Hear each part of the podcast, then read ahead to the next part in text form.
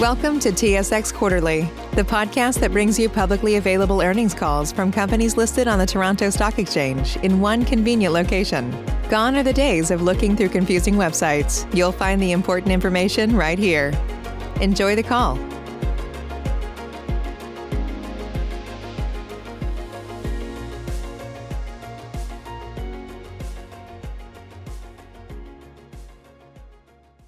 Thank you for standing by, welcome to the Enerflex first quarter 2021 results webcast. At this time, all participants are in a listen-only mode. After the speaker presentation, there will be a question and answer session. To ask a question during the session, you will need to press star one on your telephone. Please be advised that today's conference is being recorded. if you require any further assistance, please press star zero. I would now like to hand the conference over to your host, Stefan Ali, Director of Investor Relations. Thank you, operator, and good morning, everyone. Here with me are Marc Rossiter, Enerflex's President and Chief Executive Officer, Sanjay Bishnoi, Enerflex's Senior Vice President and Chief Financial Officer, and Ben Park, Enerflex's Vice President, Corporate Controller. During this call, we'll be providing our financial results for the three months ended March 31st, 2021, a brief commentary on the performance of our three business segments, and a summary of our financial position. Today's discussion will include forward-looking statements regarding Enerflex's expectations for future performance and business prospects. Forward-looking information involves risks and uncertainties, and the stated expectations could differ materially from actual results or performance. For more information, please see the advisory comments within our news release, MD&A, and other regulatory filings.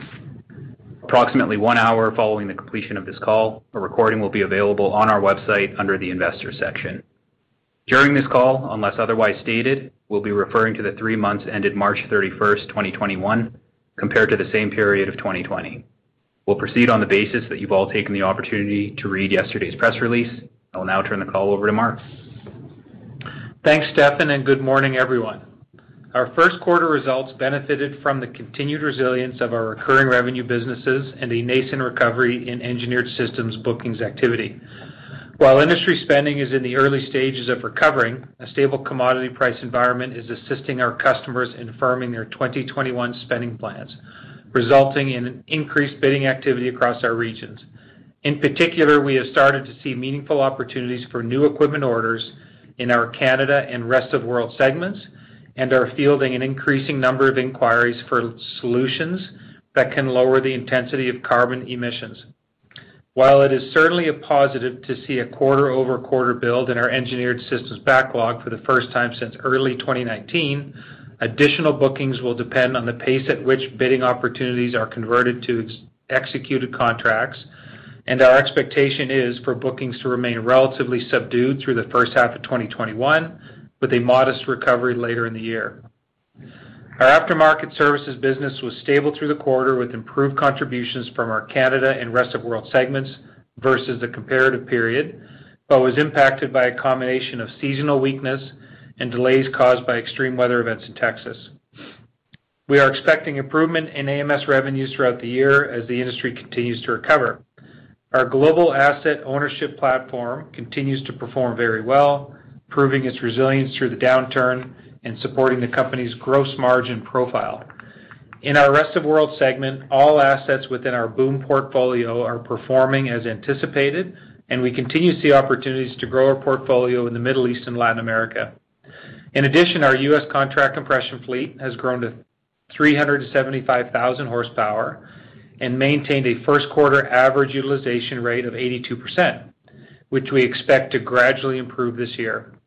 Overall, I am proud of our team's efforts to keep our assets performing to the benefit of our customers and stakeholders. Turning to our energy transition business, our analysis of addressable markets continues to evolve and has so far presented an interesting and diverse opportunity set across several aspects of the energy value chain. Enerflex's near-term focus is to continue its work on crystallizing strategies that ensure a sustainable, growth-oriented, and profitable approach to energy transition, and those strategies will be communicated in due course. Throughout 2021, our focus will remain on strong execution and maintaining the performance of our assets. It is refreshing to see some renewed optimism in the energy space as the industry looks forward to the opportunities that will present themselves in the post-pandemic era. Our financial discipline through the downturn leaves us well positioned to compete for these new opportunities moving forward. I will now turn things over to Sanjay to review our financial results. Thanks, Marc. Fourth quarter revenue of 203 million decreased significantly versus the prior year period, due primarily to lower Engineered Systems revenue on weaker bookings in recent periods and reduced contributions from some major projects that were largely complete by the third 2020. Included in the quarter's 98 million of bookings is the manufacturing portion of the 10-year BOOM project booked during the quarter, and which we disclosed as a subsequent event with our fourth quarter 2020 results.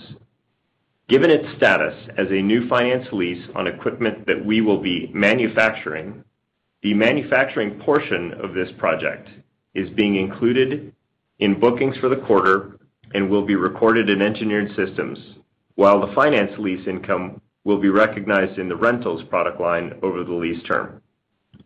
Service revenue was lower due to inclement weather in the U.S. during the quarter, as well as pricing pressure on certain service offerings, while rentals revenue decreased due to lower rates on extended contracts in the Middle East and expiration of certain contracts in Mexico during the prior year. Revenue in many of our operating regions was also negatively impacted by a weaker U.S. dollar during the period. Gross margins decreased over the comparative quarter on lower revenue, but the decrease was partially offset by increased contributions from recurring revenue product lines, which carry a higher gross margin as a percent of revenue. SG&A was down slightly on the quarter, primarily driven by lower compensation expense and cost recoveries related to government assistance programs, partially offset by higher share-based compensation on the increase of the company's share price during the first quarter. The movement in share price resulted in $5.3 million of share-based compensation in the quarter, compared to a $5.1 million recovery in the first quarter of 2020, a net increase of $10.4 million period-over-period.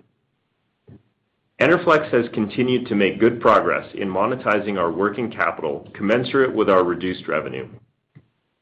Remaining direct material inventories will be realized into Engineered Systems projects and new contract compression units over time. During the quarter, we invested $10 million of capital towards units in our USA rental fleet, which has grown to approximately 375,000 horsepower.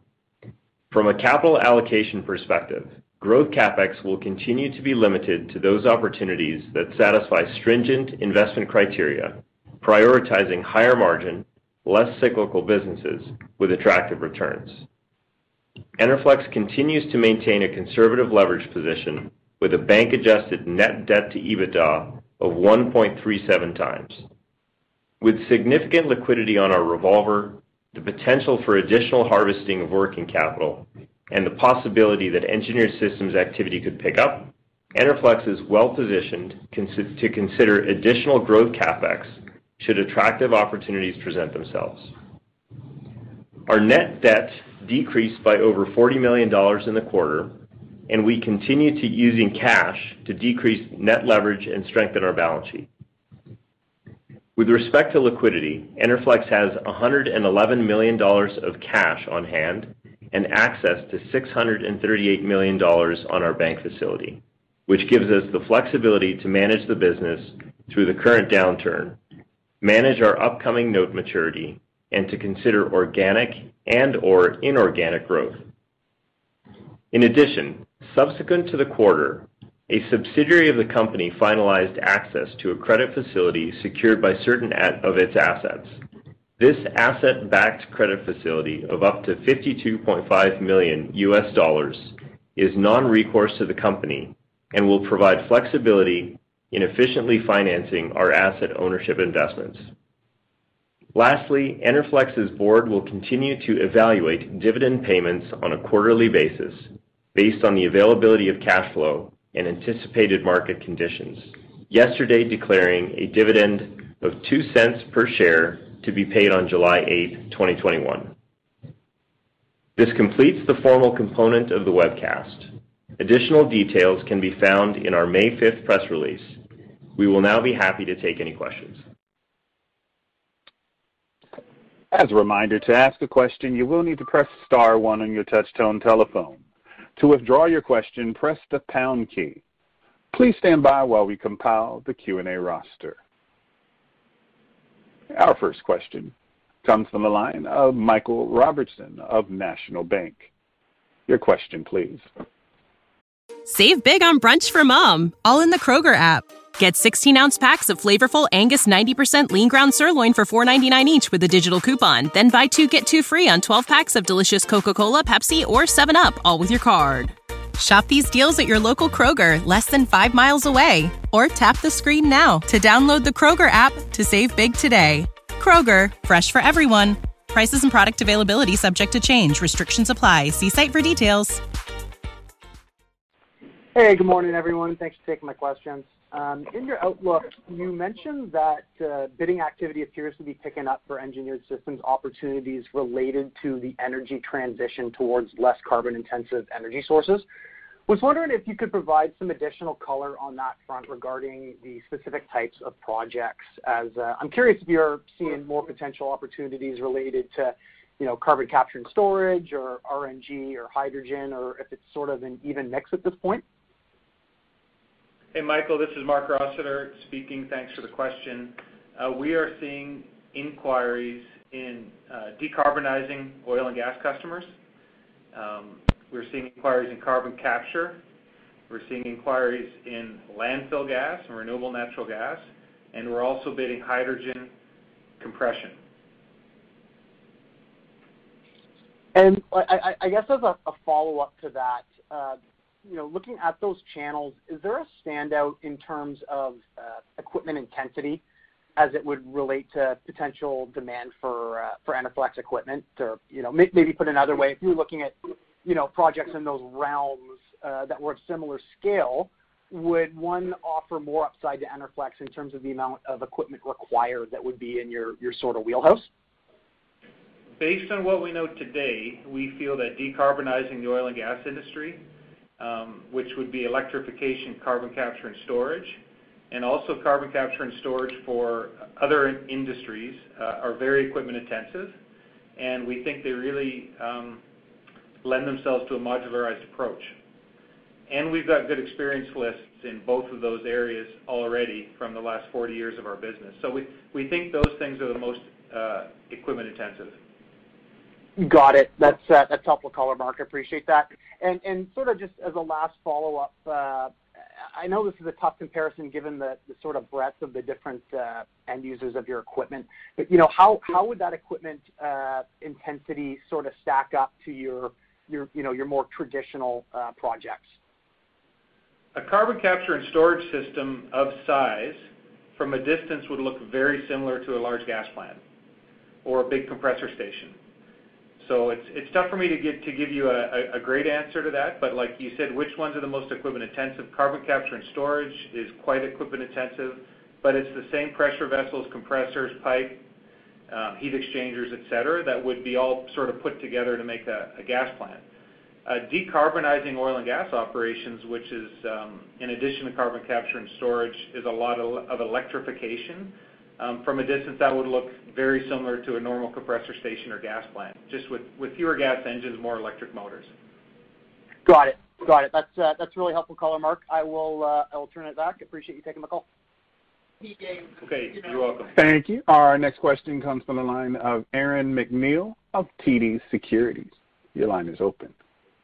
Hey, morning all. Uh, Sanjay mentioned the potential for growth CapEx, and given investors' continued focus on capital discipline in the energy sector, how do you expect to balance future growth against those views, and what characteristics would a potential capital project have to have for you to give it the green light? Yeah. Good morning, Aaron. Thanks for the uh, question. You know, we feel um, like uh, the competitive environment has you know, certainly reflected Uh, what you've just mentioned, which is that there's a little bit more discipline on capital. So we're actually seeing healthy returns on the projects that we're looking at.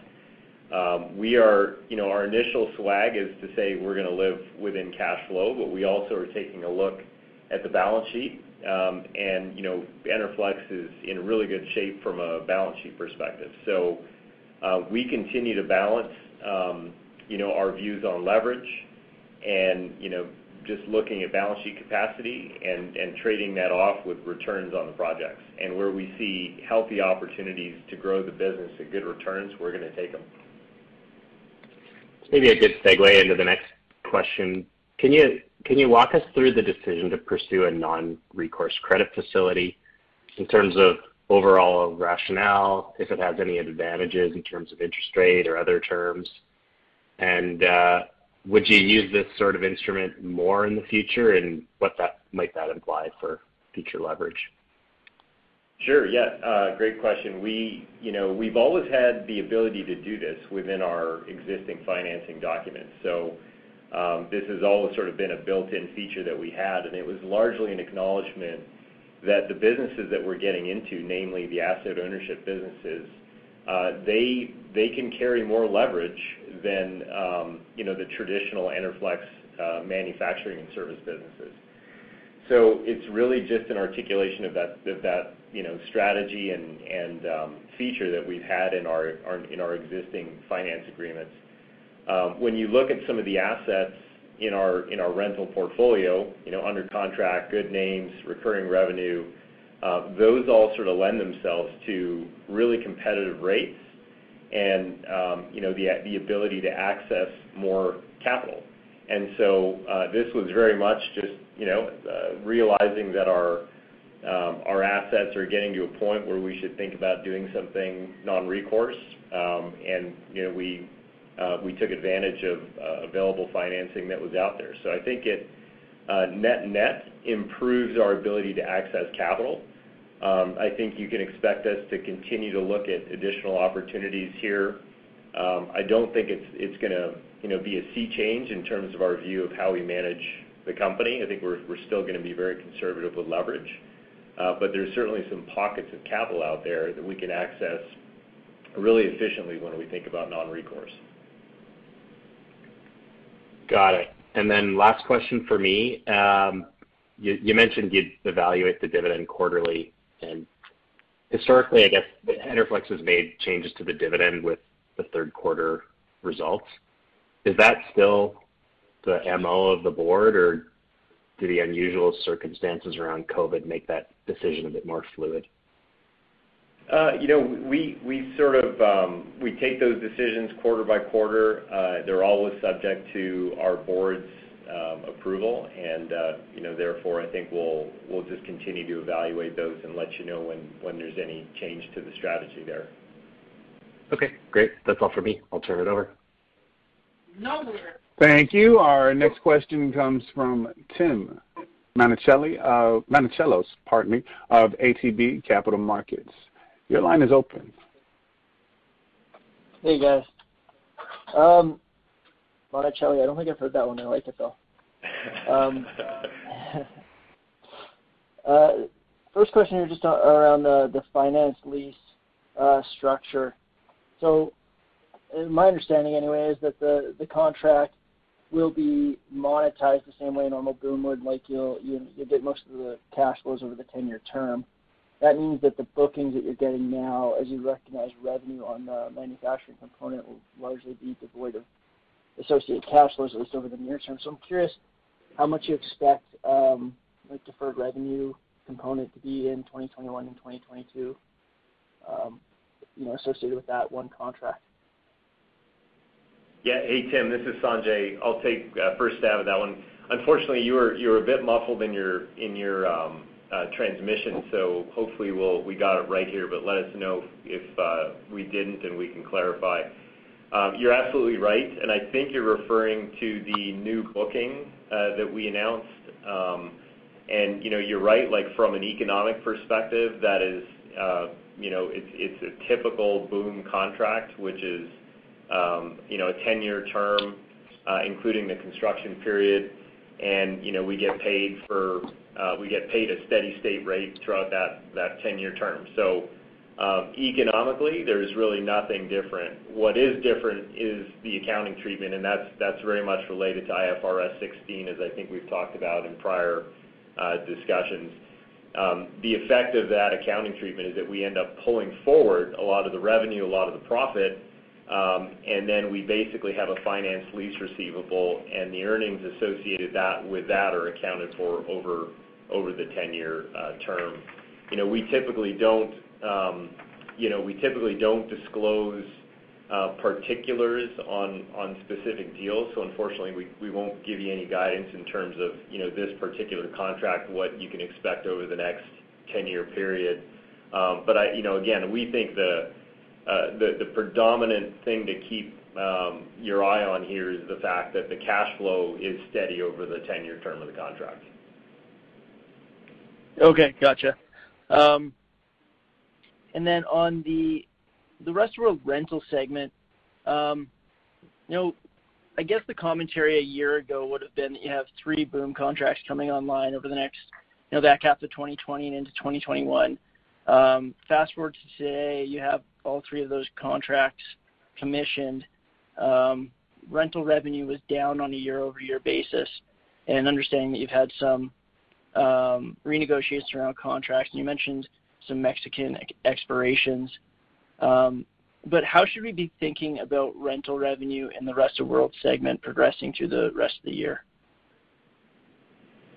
Yeah, I think, um, you know, we had we had a lot of moving parts there and, um, you know, unfortunately, I wish, you know, the accounting standards, their hearts are in the right place to make this uh, more understandable to investors. But it does actually sort of move, Um, it moves things around a bit, and I think that's what leads to a lot of these, uh, these questions. Um, I would say that now that we're sort of over the noise of the three projects coming online and a lot of the recontracting, I would expect that we should level out uh, quite a bit uh, throughout the rest of the year. Um, know, some of the variables there might be our U.S. fleet, where we do expect utilization to increase, so that might be variation to the positive. And, you know, we're also looking at uh we're we're continuously looking at new deals and feeling really good about the pipeline there as well. So um that might introduce some new deals that we need to talk through, but I think those are all things for the future. Hey, Tim, this is Marc. Rest of World Rentals is a critical part of our business. We like it. There's a way more good news than bad. During the pandemic, there was a small number of blend and extends, um, which, you know, it's somewhat negative that we gave some lower rates, but the upside is we got long-term extensions. In some cases, assets that we had operated for 10 years got another 10-year extension, so it really provides some stability to our cash flows for a long time. Um, the U.S. rental fleet, like Sanjay said, it's you asked about ROW, but the U.S. rental fleet is a big component of our asset ownership strategy. And the trajectory we've seen there throughout the pandemic and indeed through Q1 has been very positive, both on adding new horsepower and the utilization of the overall fleet. But uh your question is well made that ROW, we did start a bunch of BOOM contracts, and you're like, where's this all adding up? The impact of shifting some of the assets to a finance lease does make it complex when you're trying to analyze it on an earnings point of view. Uh, I would say that impact is probably more significant than any of the blend and extend things we had during the pandemic. And in general, the cash flows we're getting from all those assets, the diversity of the countries we're operating in and the clients that we have, I really like the portfolio of assets we've built up. And like Sanjay said, it's got a lot of upside going forward. Okay. That's uh, helpful. Um, one one more question here just on CapEx. Understanding that the um the finance lease contract there um, is probably gonna be accounted for like it would be on an Engineered Systems project, so that won't be a CapEx item anymore. So what is the CapEx range you're expecting now on an adjusted basis for 2021? Yeah. And so you know, leaving leaving that out, uh, Tim, you know, I guess I'd go back to the guidance that we gave earlier, which was 50 million-100 million of growth CapEx on the year. And um so you know, I think that uh, if you take you know the announcement of this 10-year project out of those numbers, um, I'd say that the range is still uh, where where our heads are right now. Um, you know, having said that, I do wanna say that we're constantly looking at the balance sheet. We're constantly looking at the Engineered Systems business and the outlook for that. And um, you know, we we believe that there's a lot of great projects out there right now. And so um, you know, we're always gonna be evaluating whether we should bump that up. I don't see that necessarily, that range that we gave you, I don't see that coming down. Uh but I could see under the right circumstances us, you know, wanting to get some more good business on the books. Okay, great. Uh, I'll turn it back. Thanks, guys. Thank you. Once again, ladies and gentlemen, to ask a question, please press star one on your touchtone telephone. Again, that's star one on your touchtone telephone to ask a question. Our next question comes from the line of Keith Mackey of RBC. Your question, please. Hi, good morning. Thanks for taking my question. I just wanted to maybe start out with the gross margins on a pre-depreciation basis in Engineered Systems, um, know, around that 15% number for this quarter. How should we think about that over, you know, the summer quarters or so, uh, given where the backlog is, what projects are in it, and your expectation that bookings remain muted for the next uh, couple quarters? Keith, this is Marc. Um, we don't give specific guidance around gross margins, but macroeconomically, the the industry is very competitive. And um the backlog popped up in the quarter, which was really nice. It was helped by the BOOM contract we booked in the ROW segment. But in North America, activity, we stated it's quiet. We don't wanna say there's a major inflection going on, so it's gonna continue to be competitive. Sort of beyond that, we're not gonna provide too much commentary about the gross margin built into our current backlog. Got it. Okay.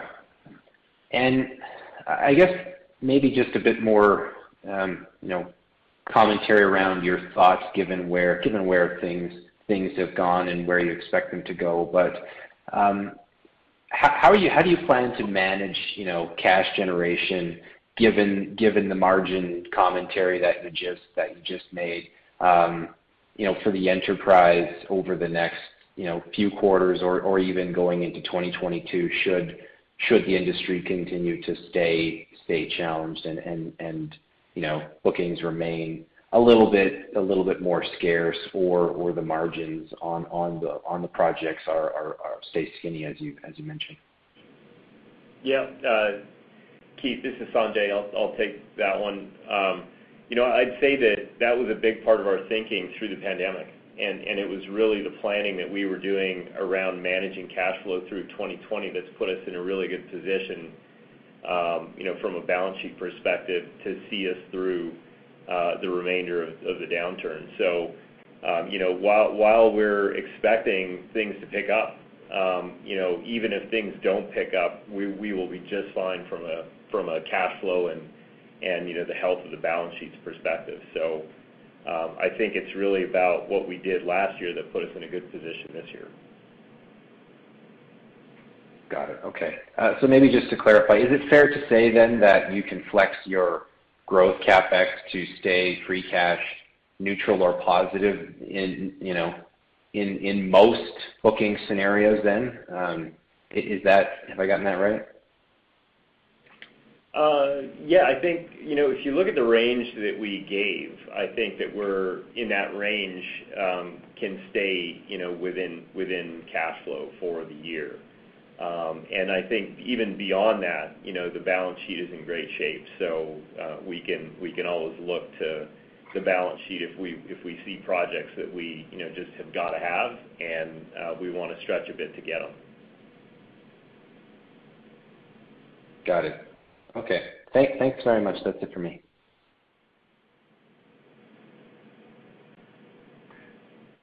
Thank you. At this time, I'd like to turn the call back over to President and CEO, Marc Rossiter, for closing remarks. Thank you, operator. Since there are no further questions, I would like to once again thank you for joining us on the call. We look forward to giving you our second quarter results in August. And this concludes today's conference call. Thank you for participating. You may now disconnect. Save big on brunch for mom, all in the Kroger app. Get 16 ounce packs of flavorful Angus 90% lean ground sirloin for $4.99 each with a digital coupon. Then buy two get two free on 12 packs of delicious Coca Cola, Pepsi, or 7UP, all with your card. Shop these deals at your local Kroger, less than five miles away. Or tap the screen now to download the Kroger app to save big today. Kroger, fresh for everyone. Prices and product availability subject to change. Restrictions apply. See site for details.